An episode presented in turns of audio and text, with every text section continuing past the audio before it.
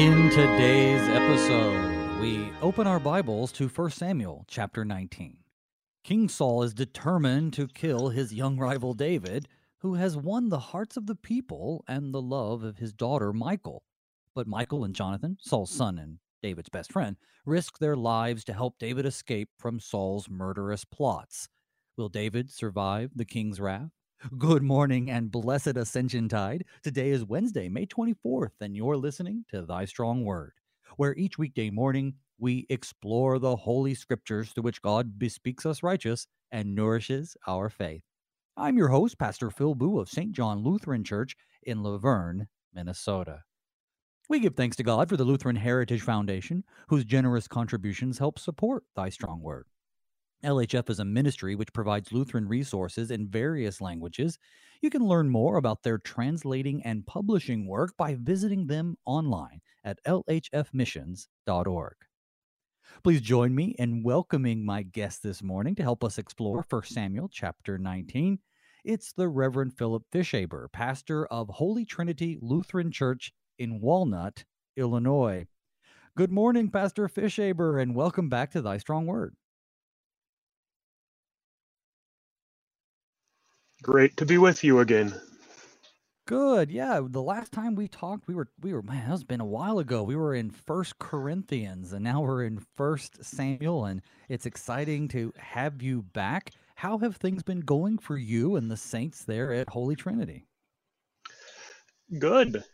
This weekend we installed a, an assistant pastor who's also and his primary duty is as principal of a Lutheran school in a couple towns over that's shared among the local congregations. Oh, well, that's so, exciting. Yeah, lots of good stuff going on then. Um, I'm sure. Did he move there from somewhere far away, or is he local, or from Brookfield, Illinois, is where he previously oh, okay. served. Well, good. Well, wonderful. Well, that's great. Well, I tell you what, we have uh, some exciting text to get through today. But before we do, as always, I'd like to start off with prayer. And also, as always, I'd like to invite you, our guest, to lead us in that prayer. Let us pray. Lord God, Heavenly Father, you preserve us through a multitude of trials and troubles. Give us comfort by the example of your servant David, how you defended him from the unjust hatred of King Saul, how you moved even those close to Saul to be on David's side and to defend what is right. Let help us to know that you are ever our defender and our constant aid in all dangers and sorrows. All this we ask in the name of your Son, Christ Jesus our Lord, who liveth and reigneth with thee in the Holy Ghost, ever one God, world without end. Amen. Amen. And that is indeed what we're talking about today. Uh, Saul's unjust and in many ways irrational hatred for David. Uh, but before we get into the text, yesterday uh, we also had another instance where David marries Michal, but that's after, I guess, uh, enduring the wrath of Saul because the women were dancing in the street. That uh, Saul had struck down his thousands and David his ten thousands which made Saul extremely jealous. Um, do you want to cover anything, lay the foundation, or give us some background before we get into our text today? Well, as you said, we've already experienced Saul's hatred of David because he knows that the people like David more, and we will see later on in First Samuel that Saul knows David's go- supposed to be the next king we don't know when he discovered this, but this hatred of David will continue well past chapter 19. And he does explain that when he's angry with Jonathan, that David's going to take the throne from Jonathan, which Jonathan knows and is perfectly okay with because Jonathan wants to follow God's will, not seek his own glory which is certainly an interesting. Yeah, it's an interesting dynamic because, you know, Jonathan, he would have something to gain by David's death as well from a human perspective, right? He would be the next Mhm. king of Israel. But as you point out, he's more faithful to God than than his father's uh, rantings and ravings. So let's read. I'm just going to read the first seven verses, uh, but uh, we're going to hear how Saul, uh, well, I guess, is reconciled, at least for a moment, uh, to David because of his son Jonathan. Here we go. And Saul spoke to Jonathan his son and to all his servants that they should kill David. But Jonathan, Saul's son, delighted much in David. And Jonathan told David, Saul, my father, seeks to kill you. Therefore, be on your guard in the morning. Stay in a secret place and hide yourself. I will go out and I will stand beside my father in the field where you are, and I will speak to my father about you. If I learn anything, I will tell you. And Jonathan spoke well of David to Saul his father, and he said to him, Let not the king sin against his servant David, because he has not sinned against you, and because his deeds have brought good to you. For he took his life in his hand, and he struck down the Philistine. And Yahweh worked a great salvation for all of Israel. You saw it and rejoiced. Why then will you sin against innocent blood by killing David without cause? And Saul listened to the voice of Jonathan. And Saul swore, As Yahweh lives, he shall not be put to death. So Jonathan called David, and Jonathan reported to him all of these things. And Jonathan brought David to Saul, and he was in his presence as before. So, uh, if I'm not mistaken, this uh, attempt to kill Jonathan is like the fifth time that Saul has tried to kill him. Um, but he's he's trying to kill him this this time by enlisting Jonathan to go and assassinate him. Surely the king would know that Jonathan, um, who delighted much in David, we're told here, but who's friends with David, would be like the last good choice to pick to go and kill David. I, I- wonder why Saul thought this was a good idea. I don't think there's any rational explanation for Saul's behavior. That's in part why he keeps listening to Jonathan and recognizing, yeah, there's not actually a good reason to kill David. But he Yeah, the only thing I can think of is perhaps Saul was. I was gonna say, only thing I can think of is perhaps he was thinking that you know, well, if I can just convince David that he has everything to win, you know, by he'll be the king. Uh, but you're right. I think it's incredibly irrational. Yeah, yeah, take us through this part. What what is going on though? Saul's determined David's a threat to his throne and to Jonathan's throne, which maybe is why he thinks he can persuade Jonathan to be part of this. But Jonathan's not going along with this and tells David and says, basically, give me a chance to try and fix this. You go hide, and I'll let you know how it turns out.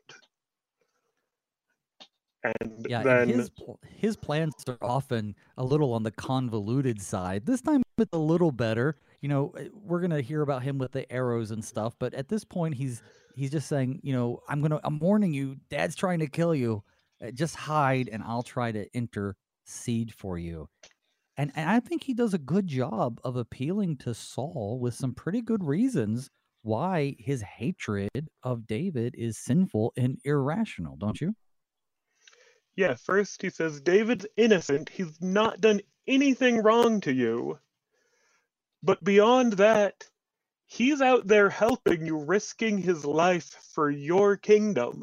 As the commander, you put over the troops to go fight the enemy.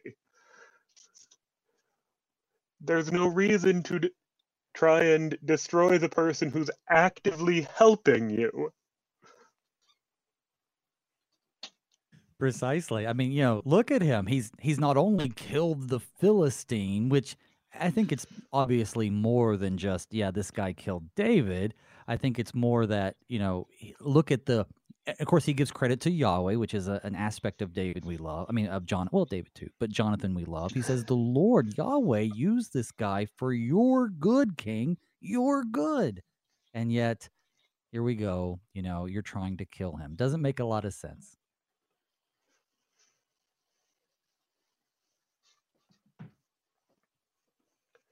Yep, and Saul confirms this with an oath.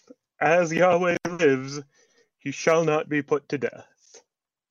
Saul says, You're absolutely right. No way I'm going to do this. I will completely stop, which lasts to the next couple verses after what you read, but right. he listens to good reason and to the admonition to follow God at this point. Yeah, I mean, I, I think that this really shows Saul's. Um, well, we, we I guess we get an indication that Saul is mentally unstable, but aside from mental instability, this really demonstrates a complete spiritual deterioration. Right? This guy has no concern for following after Yahweh if he's so willing to swear by God that he won't put him to death. Or on the other hand, in defense of Saul, because he is fickle, maybe he really means it this time, but it's just there's no way he's going to be able to keep it because of this irrational hatred. Uh, do you have a point of view? Are are you more inclined to give Saul the benefit of the doubt that you know when he breaks this vow, he you know he didn't know that at the time, or do you think he's lying just to get David back in his sights? Do you have an opinion? I think he means it because we see elsewhere that Saul is very zealous for the Lord. In 2 Samuel, assuming you're going to go on to that next, we even see that he killed people who he wasn't supposed to because he was trying to be more for the Lord than the Lord wanted them to be. And so I think he does mean it, even though he does not stay committed to that promise. But if we give Saul a fair view, he really does want to serve the Lord. The problem is he wants to do it his way, not God's way.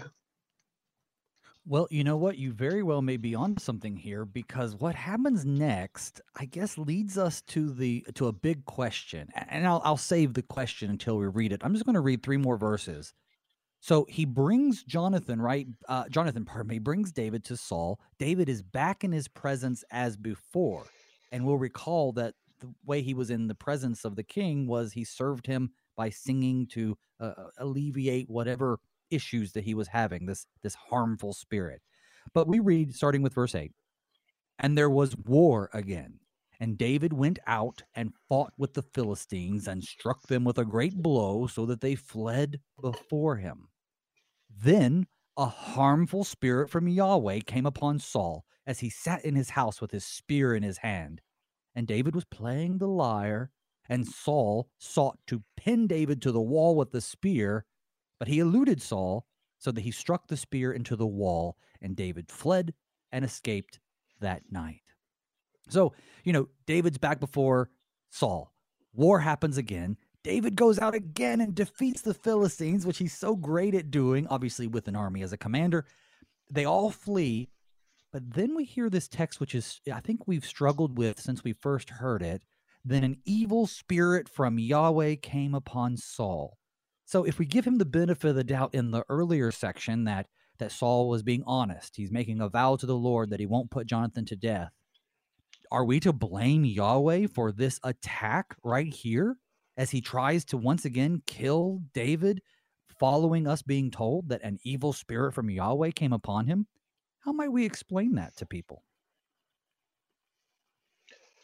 Well, there are two things going on with this evil spirit, or you could call it a harmful spirit, would be another acceptable translation. The first being that punishment for Saul's previous sins. Going back to chapter 15 and before, when Saul's not obeying God. He's told, The kingdom's not going to go to your son. I'm going to raise up someone else who's better than you and it continues on, not all spelled out earlier, but we see this ongoing punishment from the Lord because of Saul's sins, including, of course, that he's trying to murder innocent David, who God has chosen to be the next king. So, it's not as though God's arbitrarily doing this. This is God's justice delivering Saul over to more evil because of his previous sins. That make sense for the first part? Yeah, I see what you're saying. Absolutely, right? So we have we have David um, being, of course, God's chosen one, and the first time this harmful spirit, and we've talked about this in previous episodes. You know, the the Hebrew text is pretty clearly evil spirit, and people have translated it harmful because they want to separate evil from God, because God, of course, is completely and holy and righteous. Uh, but at the same time, God, as we've talked about before, we don't let him off the hook. If he's always in control, then that means when bad things happen, he may not be the cause or sender of them, but he certainly allows them to happen. And so he's allowing this this negativity, this harmful, this evil spirit uh, to afflict Saul. But as you so rightly pointed out, this is as a result of Saul's own hardness of heart and Saul's own unfaithfulness. This isn't God's fault. At the same time, though, I do think it's interesting that we have him. This is the seventh time that he tries to kill David. Um, once again, he kills David while David was trying to soothe him by playing the lyre, which is an interesting, and I don't want to make too much of it, but an interesting foreshadowing of David. If David represents Christ, then then Christ comes to help those, and the same ones he came to help um, attempt to kill him, and of course, in Christ's sake, they succeed. Uh, he rises from the dead, of course. But but we have David here. He's actually trying to help the king. David, as Jonathan pointed out, has done nothing but serve the king, even though David is the one that will be the future king. So uh, Saul here uh, pins David to the wall. What I also think stood out is that David, um, when he's attacked by Saul, he's attacked because Saul is holding on to his spear. You know, I, I know the the spear is sort of a symbol of his authority. It's a scepter, but the fact that that Saul is basically walking around or sitting there with a with a spear in his hand, right? He sat in his house where he should be safe with a spear in his hand. Do you see that as evidence of his of his instability, or is there some other explanation of why he'd be sitting in his house with a with a weapon in his hand? It's possible there was just one sitting close by, but when you get to chapter 21 in a couple days, you'll see David flees from Saul yet again, and he doesn't take a weapon with him because he doesn't have time to go back to his room or the armory and get one. So this is very different than the picture we see of David in just a couple chapters. I can see that for sure. Absolutely. So we have this all going on. You know, um, despite David fulfilling this military function, obviously he does when it's time, goes off and fights the Philistines, but he continues to play the lyre for Saul in his court.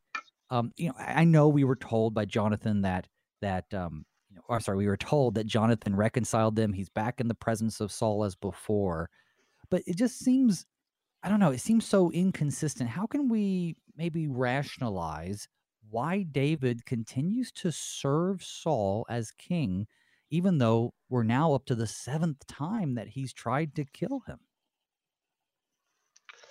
This really becomes explicit later in First Samuel, where David says, I will not put out my hand against the Lord's anointed, when twice he has the opportunity to kill Saul and his David's soldiers are urging him to do so. David says, Absolutely not. God deal with it himself when God chooses to, but I'm not going to be involved and sin by putting out my hand against the person who is still the Lord's anointed because even though God's rejected him, he has yet to remove him from office. So, and I think I David, think that's a very interesting point. Go ahead. I'm sorry. David shows himself a very committed Christian. You talked about him being a Christ-like figure through his service. He's also doing what Jesus commands us to do, to love our enemies as ourselves. David is staying loyal and is not concerned with what happens to him. He says, I will do what is right because that's what God's told me to do, and God will deal with the evil when He so chooses, which is certainly not an easy thing for Christians to do, but it is what God has called us to do. There certainly is a lesson for us here. You know, you have this guy, he's not ruling righteously, he's not ruling even from a position of mental stability. And yet, David, who is has already been declared the the future king, and, and as you said, we find this out later for sure. He doesn't take the opportunity to dispatch the king. He doesn't revolt against him. He doesn't rise up against him, but he serves him and he leaves it up to God. I, I, I can't help but think that this this type of uh, attitude uh, should be imitated by Christians today as we as we come before the rulers, the leaders, the princes, the so-called kings of our era. I think we have to remember that despite their faults and foibles, despite our disagreements with them, there's still an aspect of their office and their position that we must respect because there is no authority except from God, wouldn't you say? Yeah, we all prefer to have good rulers who will be a blessing to us, but sometimes and bad rulers specifically as a chastisement for our sins. And we're called to obey them either way, insofar as it doesn't go against the will of God, and to accept both the good things we want from the Lord and the chastisements and unpleasant things that despite we us not wanting to endure them, God also sends us for our good.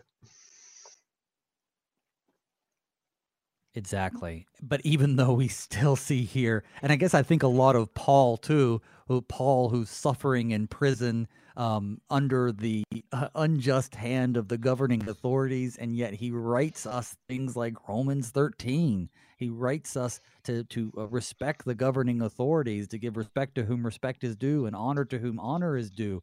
And, and David is emulating that here. Even Christ himself, when he comes before the governing authorities, submits to their punishment. Of course, he submits to our glory because um, you know his glory becomes ours through that death that follows.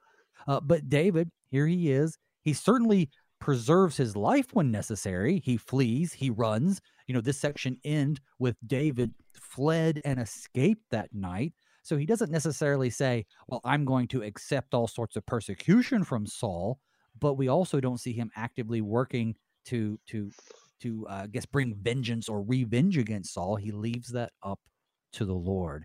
Uh, we're coming up across um, to our break, but uh, anything else you want to add before we go to break? David is unique in that he knows Saul's not going to kill him because of God's promises to him. And we see this when Jesus calms the storm when he's asleep in the boat. He calms it and he says to his disciples basically, why are you concerned? I've told you I'm going to die on the cross in Jerusalem. Therefore, the storm isn't going to kill us. So, David does have a special promise from God to know that he's not going to die, but regardless of whether we know the outcome, we're called to submit and obey God and those God has put in authority. Well, and but of course, he also doesn't act stupidly either. Even though he has confidence in mm-hmm. God's promise to him, he certainly doesn't put the Lord to the test by hanging around when danger is near. Exactly. Well, I tell you what, why don't we take just a few moments to take a break? But folks, do not go anywhere when we come back. Pastor Fischaber and I will keep on going through 1 Samuel chapter 19. We'll see you on the other side. Thank you.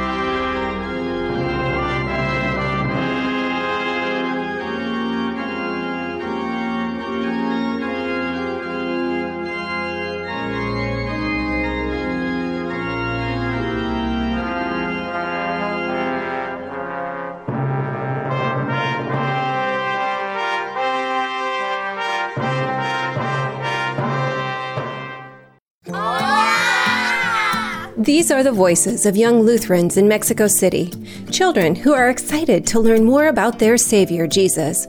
But they need our help because good Lutheran books for kids in the Spanish language are in short supply in Mexico. To learn how you can help tell Spanish speaking kids everywhere about Jesus in a language they can understand, go to the Lutheran Heritage Foundation website at lhfmissions.org forward slash Juan 316.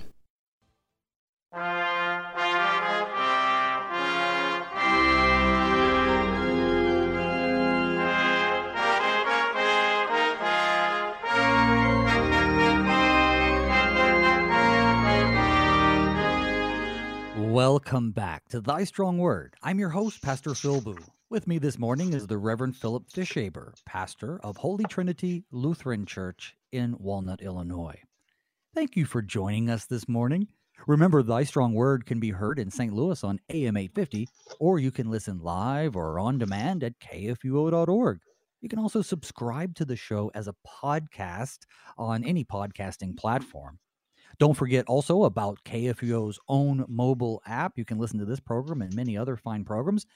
And as always, I'm available to answer any questions you have or to hear your feedback at pastorbooe at gmail.com. That's P A S T O R B O O E at gmail.com. Or you can find me on Facebook. Just search my name, drop by, say hello. Thank you for being loyal listeners to the program. And now back to the Bible. Pastor Fischaber, we just got to the point in our text where David is fleeing for his life. Though, as you point out, he's confident in God's promises, but still, no reason to hang around if someone's trying to throw a spear through you. Um, so, uh, we're going to head into the next section, beginning with verse 11 through, oh, I say about verse 17. Saul sent messengers to David's house to watch him, that he might kill him in the morning. But Michal, David's wife, told him, If you do not escape with your life tonight, tomorrow you will be killed. So Michal let down David through the window, and he fled away and escaped. Michal took an image and laid it on the bed, and put a pillow of goat's hair at its head, and covered it with the clothes.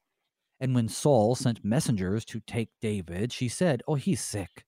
Then Saul sent the messengers to see David, saying, Bring him up to me in the bed, that I may kill him. And when the messengers came in, behold, the image was in the bed, with the pillow of goat's hair at its head. And Saul said to Michal, Why have you deceived me thus, and let my enemy go, so that he has escaped? And Michal answered Saul, He said to me, Let me go. Why should I kill you? All right, we're going to stop there. David has fled now with Michal's help. His wife, Saul's daughter, um, take us through this section here, right? I mean, some of it's self explanatory. Saul still wants to kill David, so he sends some guys out to watch the house so that he doesn't escape. But he, but he does escape. Uh, but I think what happens is pretty significant. Uh, what, what do you have to share with us? Well, first off, David doesn't flee very far. He leaves Saul's presence, but he's not yet running away entirely. He goes home. And that's what enables Saul to send people to watch the house to try and kill him in the morning. But David is not yet convinced that he needs to entirely leave the area. He just wants to not be around the angry guy with a spear. But Michal sees that Saul sent people to watch the house and tells David, You gotta get out of here tonight. Saul's not gonna stop in the morning. And so, similar to how Rahab let the spies out when they were in Jericho, David flees out the window, presumably over a wall, or somehow avoids the people Saul sent to watch the house by fleeing out a window and escaping. So, what I think is uh, just really fascinating about this whole narrative is I mean, not only do we have Michal, the, the daughter of Saul, in the same way that her brother Jonathan, they both betray their father's confidence, right? They both basically lie to their father to help out David. Now, the way she does it is almost comical, I think, in today's understanding. She takes an image in, in verse 13. The image here would be a household god, right? And and so these household gods can be pretty large. So I'm assuming that this is life sized. And she lays it on the bed, puts a so some goat's hair at his head, so to make it look kind of like hair, covered it with his clothes. So she's basically doing the old trick where you you you stuff the pillows under the bed sheet to make it look like you're there sleeping, and she tells them that he's oh he's just sick. Um, uh, kind of a little bit of a convoluted plan, uh, as as just like her brother has some convoluted plans, and and it doesn't. It's never really going to work because they don't care if he's sick. They're there to kill him, but I guess it delays it long enough. Um, but I just thought that was interesting, taking the household gods. But the fact that Michal has household gods is a little bit significant to why Saul wanted David to marry her in the first place, is it not? Well, this word teraphim, which is translated image, you've called household gods, is the point that engenders the most discussion in this whole chapter of what does this word actually mean here? Because the, well, take us through it. What are some of the options? Household gods is what you mentioned. That's how it's translated back in Genesis when Jacob flees Laban. Rachel steals the household gods and hides them in her saddlebag when Laban comes looking for them. And sometimes this word is definitely used for idols and sinful activity. Here, and in a few other places, it's more ambiguous whether this is a negative word or not.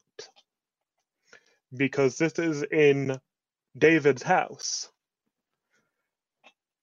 So the dictionaries of Hebrew discuss this at great length and say we should probably go with the neutral term image rather than idol because it's not necessarily a bad thing in some usages in the Old Testament. And Luther, the Latin translation of the Bible as well, just take this as a generic image, which is also what the ESV you read from says. And I'm, for several reasons, inclined to take it as not a negative thing, even though some instances it is clearly household gods or idols. I don't think that's how it should be understood here. So sometimes I think that when people um, like Luther or even the translators say, well, you know, I, I guess it it brings me back to the harmful spirit that God sends upon Saul. The Hebrew word is evil. And so they say, well, we can't translate that evil because, well, it's God. So we're going to put a, a more soft term to it. Instead of, I think, sort of understanding more deeply how that could be possible, they say, well, we're just going to soften the word. I tend to think that that's what's happening here. See, there are other explanations. Instead of saying, well, you know, David couldn't have a household god because he's David. But David also goes on to kill Uriah and sleep with his wife and do all kinds of other things that aren't godly. In the same way that we have St. John the Baptist, right? And he sends his people to tell Jesus, and people go, Oh, well, John couldn't have been doubting because it's John. But why not? Right? People are sinners. David is a sinner. So we could explain this another couple of ways. If we take it the way it's normally translated, I guess instead of sort of torturing it into something that's more neutral because David, we could say that perhaps um, she keeps this teraphim in secret, right? Michal uh, takes the teraphim. Maybe one of the reasons why, and, and scholars have argued this as well, Keil Delitzsch argues this, that um, the reason why that she keeps this in secret is because perhaps, like Rachel, she has some concerns about uh, about uh, fertility. Um, one of the reasons why Saul knew that that she had done these things, and one of the reasons why that Saul wanted David to be married to her is so that she could possibly lead him astray, despite his faithfulness to Yahweh. So while I certainly can't disagree, it is translated different ways. Sometimes I'm a little suspicious whenever we soften the translation in order to, I guess, get the man of God off the hook because you know they can be. We have to shake the gold off the uh, the icons sometimes and realize that they're regular people too. But anyway, even if Michal has this thing hidden, of course, it being close to life size might make that very difficult, especially in David's house. Um, it's also Michal's house too. She lives there with David. Um, so it, it could, could be more of like yeah. It could. It could be more of like a bust and not a full statue. All it really has to do is stand in for a head from people looking in through the doorway.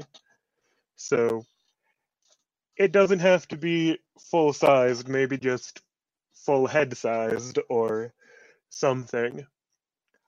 I do think, in fairness to Saul, when we see his zeal for getting rid of idols and sorcery elsewhere, I don't think that it's fair to assume that Saul or his household would just have idols sitting around and they're never condemned for that in the Bible.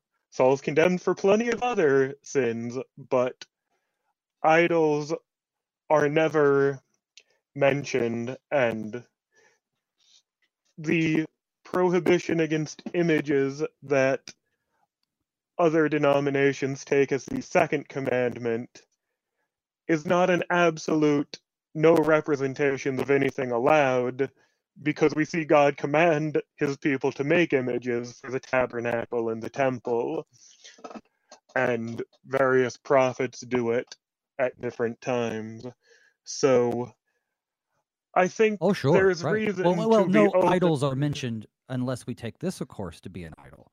But secondly, you know, Paul Saul, you're right about Saul. He condemns all the uh, sorceries and witches, of course, until he goes to one, and he goes to the witch of Endor and tries to summon up Samuel against his own command.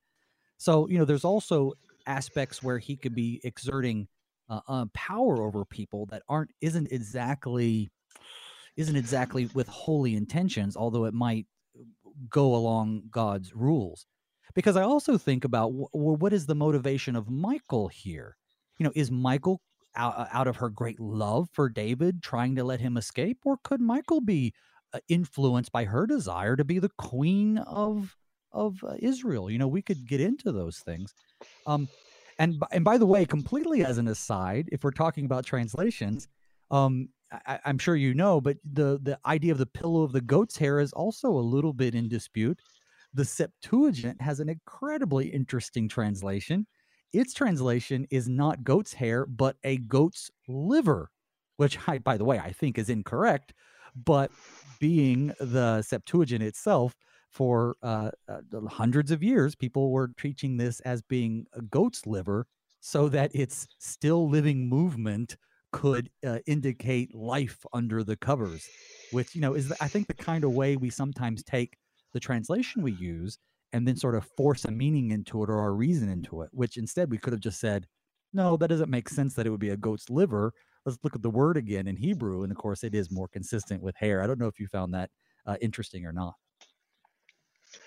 Yeah, the the so-called Septuagint is not one book. It's a bunch of different translations into Greek of the Old Testament books. It wasn't one group sat down did the whole Old Testament all together. And First and Second Samuel are not the most reliable translations into Greek because you have different quality in each different one. Precisely. So though Right, that was my that was yeah my point. yeah, unfortunately, it became used without reference to the Hebrew for correction for many years, which is why we always have to go back to what God actually said and not rely solely on translations because even the best translation can't convey everything perfectly. And as you said, it's an evil spirit from Yahweh. But if you're just reading a Bible translation, say in church on Sunday morning and moving on, harmful spirit may better convey the sense of what God's doing without having to go into a full explanation of God's justice, etc. And so, no translation's perfect. You have to balance them all and always go back to the original of what God actually said to clear up confusion or errors, as in the case of a goat's liver. Right, exactly. Or as in the case of teraphim, which means uh, an idol or items used for divination, household gods. Right, because that that's the word that they use here. And every translation, I think you would agree, is also an interpretation. So when they translate, you know, evil spirit to to uh, spirit, uh, sorry, to harmful spirit, I guess to defend God. Um, I guess as you said, to kind of water it down so you don't have to explain it. Perhaps the image here is taken so that you know it doesn't connotate David with household gods. And I'm just saying, I think there are some alternate explanations for that that are more consistent with the actual Hebrew word. But I do think there's plenty more for us to dig into. So let's move on. Uh, starting with uh, verse. Actually, no, I don't want to move on because I want to talk a little bit about Michal's lying. So Michal answers Saul. He said to me, Let me go. Why should I kill you? A couple different ways to understand this. Either David actually said that, which is inconsistent with the text, or she is lying. But of course, God detests lying. So we have that question Is Michal right to deceive and lie if God hates lying and expects people to tell the truth? We've had that conversation a couple of times on this program when it comes up from time to time because we see occasions where God's people, faithful people and unfaithful people, lie, but they do it for good reasons. How might you explain to a Christian why, in this case, lying was okay, but in other cases it's not? In this case, Michal is lying to save her own life. Saul is trying to kill his son in law, his best commander, the person who helps him when he's afflicted by an evil spirit. It's really hard to get closer to Saul than that, except for Jonathan. If Saul is willing to kill David in his irrational rage. Michal looks at that and says, I might be next in line if I tell him, I saved my husband because you're in the wrong, father, and he's in the right, and you shouldn't kill him. Not likely to yield a favorable answer like when Jonathan talked to Saul earlier. No. So you see it as more selfish motivation on her part than to help delay the whole idea so that David could escape. I think it's legitimate action of self-defense. She stayed behind and it, to delay them. So this is her method of getting out of it because they basically split up. David fled. Michal stayed behind to slow them down. They've had messengers go back and forth a couple times, buying David that time.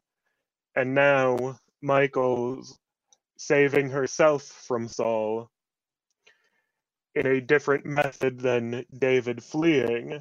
But David wouldn't have left her behind if he thought she was going to be killed by her father.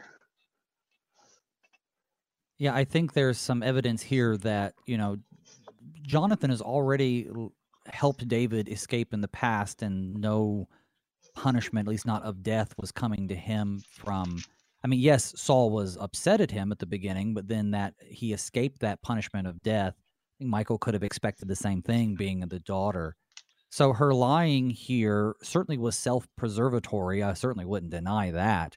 Um, but I think sometimes we recognize that in a sinful world, we must recognize that in a sinful world, um, not everything is is super black and white. And I guess we always tend to give David the ultimate benefit of the doubt in everything because he's David. But then Michal, who I suppose isn't as righteous of a character, we kind of give her negative connotation. So David escapes not because he's afraid for his life, because he he trusts in God that he'll be preserved, but for I don't know what reason, if he's going to be preserved.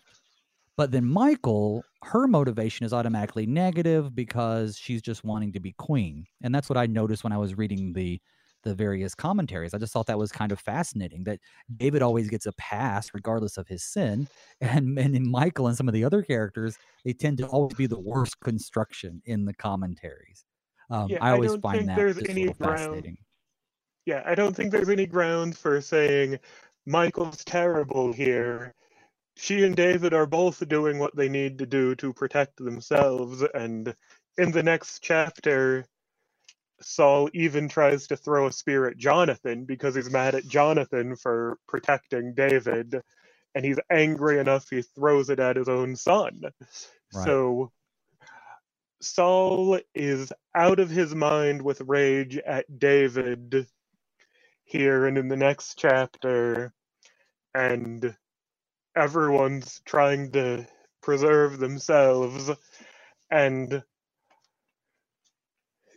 this isn't like the midwives lying to Pharaoh to protect the Hebrew children and doing it to save someone else, but Michal still t- did all of this to save David and is now trying to keep from being Saul's next victim. And i don't want to make that seem like she's selfish or bad. She's risking her life to save david right now. Right.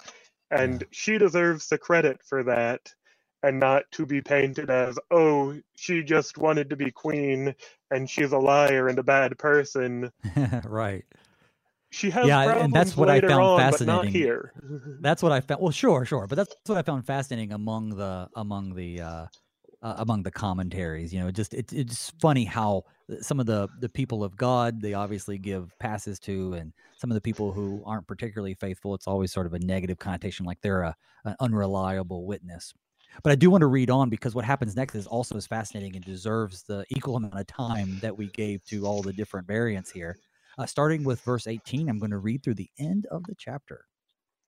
Now David fled and escaped, and he came to Samuel at Ramah and he told him all that Saul had done to him. And he and Samuel went and lived at Naioth. And it was told Saul, Behold, David is at Naioth in Ramah. Then Saul sent messengers to take David. And when they saw the company of the prophets prophesying and Samuel standing as head over them, the Spirit of God came upon the messengers of Saul, and they also prophesied. When he was told Saul, he sent other messages, and they also prophesied. And Saul sent messengers again and a third time, and they also prophesied. And then he went himself to Ramah and came to the great well that is in Secu. And he asked, Where are Samuel and David? And one said, Behold, they are at Naioth in Ramah. And he went there to Naioth and Ramah, and the Spirit of God came upon him also. And as he went, he prophesied until he came to Naioth and Ramah. And he too stripped off his clothes, and he too prophesied before Samuel, and lay naked all that day and all that night. Thus people say, Is Saul also among the prophets? So, this is an interesting interaction, if not sort of cosmically humorous, because Uh, first of all, you know, he's seeking to kill David. He sends after him. David's over there hanging out with Samuel. He sends messengers after messengers after messengers who, you know, the definition of insanity is trying the, the same thing and expecting different results. He does that. And then he ends up buck naked prophesying with Samuel and the other prophets. I have a lot of questions, but I'll I'll hold them to see how you take us through this. Okay. Well, first assuming we have accurately identified the site, David is about two miles north of where Saul's palace is at Gibeah. So he's close, but he goes to the prophet of the Lord. And as we see, David is entirely safe there with Samuel, even though geographic distance is actually pretty small here. Now, this form of prophecy, we call it ecstatic prophecy, was pretty common in the ancient Near East and in the Mediterranean world. And so this wouldn't have been something unheard of. It's mentioned elsewhere in the Bible, sometimes positively, sometimes negatively. But this was a regular form of prophecy that people would not have been surprised to see happening, even though it is very bizarre from our perspective today. Oh, yeah, absolutely.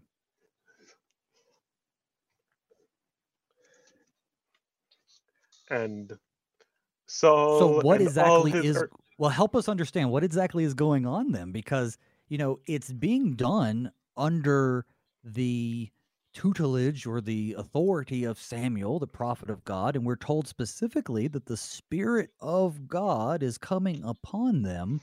So this ecstatic prophesying like maybe you don't know but like what kinds of things are they saying? I mean what is what does that prophecy look like?